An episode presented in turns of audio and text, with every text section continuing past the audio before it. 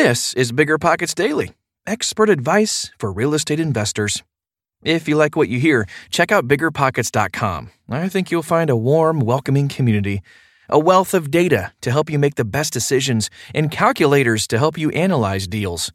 We make the blog articles available on this show so you can absorb the information while you're organizing the garage or remodeling your bathroom on this Saturday.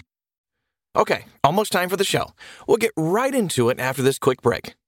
This show is sponsored by Airbnb. Did you know that a long time ago, before I ever started my real estate business, I turned one of my first primary residences into an Airbnb? And that's the extra income that I needed from Airbnb that gave me the confidence to go out and work for myself and eventually quit my nine to five job. And now I have dozens of Airbnbs all over the country. I've even partnered up with the old David Greene on a recent property in Scottsdale to take our portfolio to the next level. And of course, we host it on Airbnb. But you don't need to be a full time real estate investor to start on Airbnb. As a matter of fact, I was self managing 10 properties while working my nine to five job, so I know anybody can do it. Think about it this way you're looking for extra income and going on a vacation. Wouldn't it be great to rent out your space and let your property pay for itself while you're gone? I did this one time. I pitched my wife and my roommate, because we were house hacking, on the idea of renting out our home, and it paid for all of our expenses on a trip to Mexico City. So go and give it a try. It might just change your life, just like it did mine. And I really do mean that. Your home might be worth more than you think. Find out how much at airbnb.com/slash host.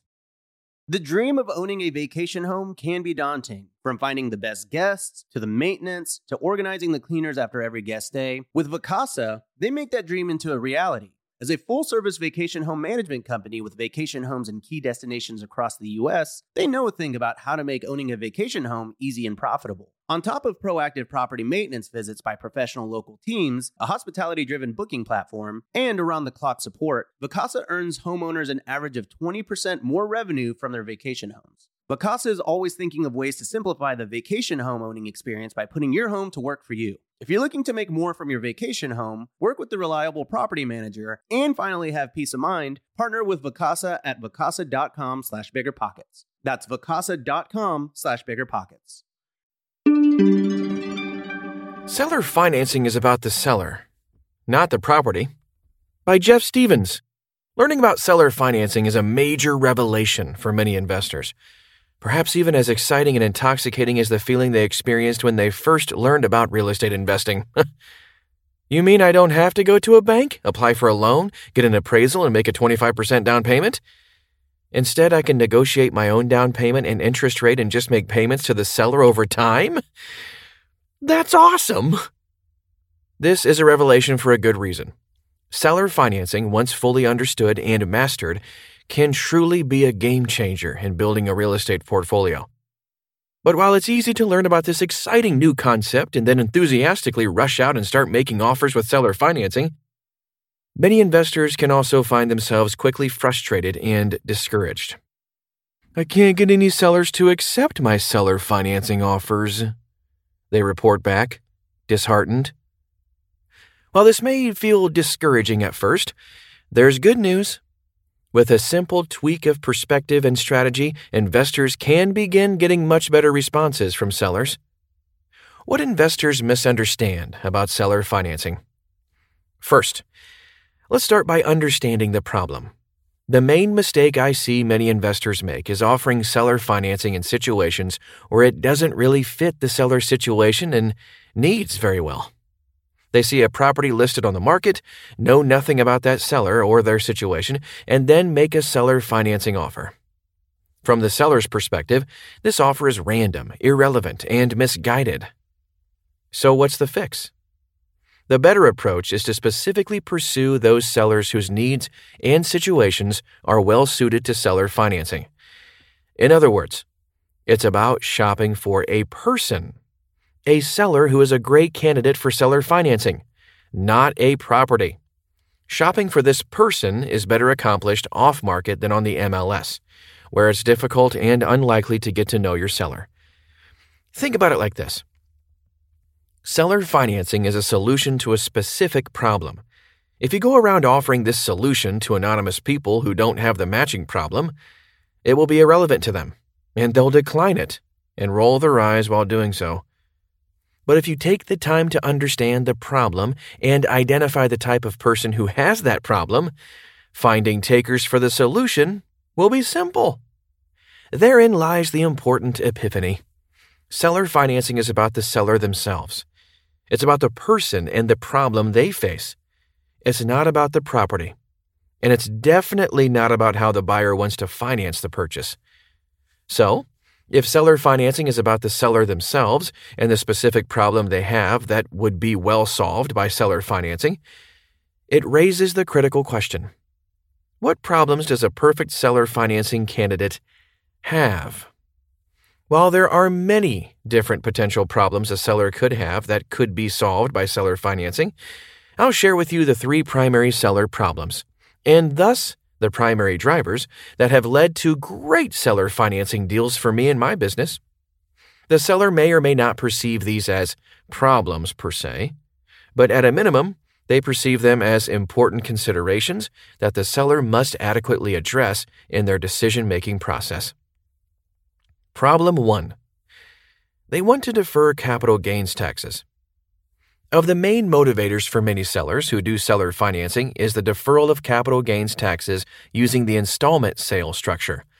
This is why non occupant owners, landlords, make excellent candidates for seller financing. They are far more likely to have significant capital gains taxes obligations than most owner occupants. Many sellers feel stuck because they A. don't want to pay the tax, and B. don't want to do a 1031 exchange to simply trade into yet another responsibility. So when you come along and propose a path that allows them to avoid both the painful immediate tax bill and the purchase of another property, you are proposing a valuable and attractive option. Thoughtfully structured seller financing can help them ease their capital gains pain without needing to exchange into another property. Problem two, they don't want to stop receiving monthly income. Many non occupant property owners bought their properties as a way to safely create an income stream. So, if they sell the property, how will they continue generating income? Especially those who don't want to exchange into a replacement property, as discussed earlier. Some sellers are financially conservative and are not comfortable with the stock market. They simply want to put their money where they feel it's safe, like in a bank. But with bank deposits paying so incredibly little right now, they need a way to continue generating income after they sell.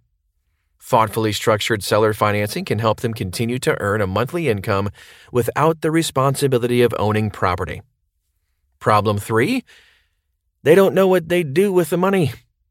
While many sellers need and want their equity to drive income, as described earlier, others don't really need the money from the sale of their property.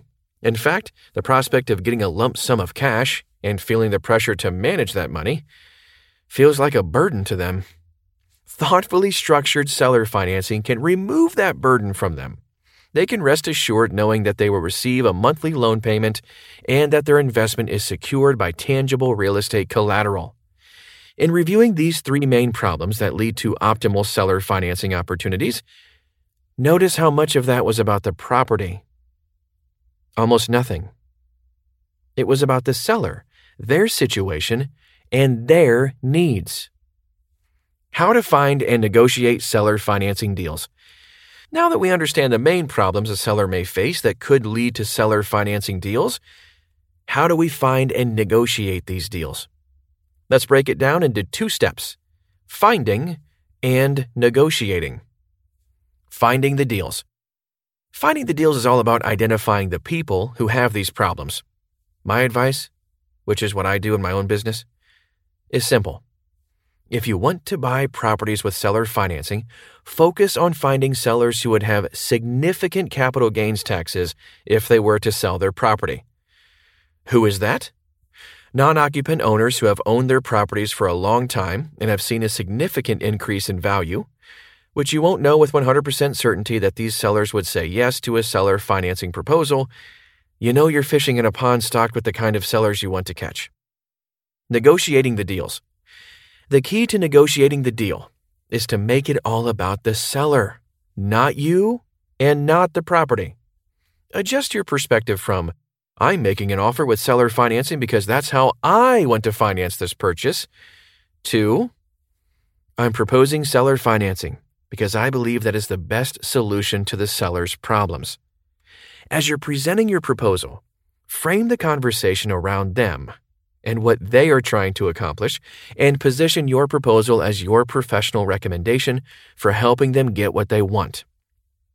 In summary, if you want to buy more properties with seller financing, you need to master the art of finding the sellers for whom it would be a relevant and valuable solution.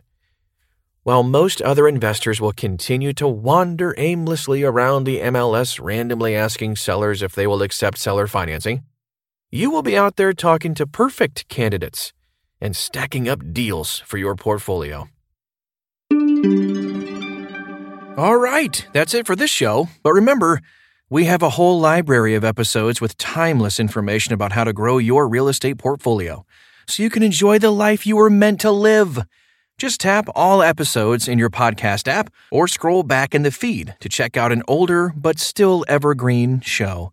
Otherwise, dear listener, until tomorrow.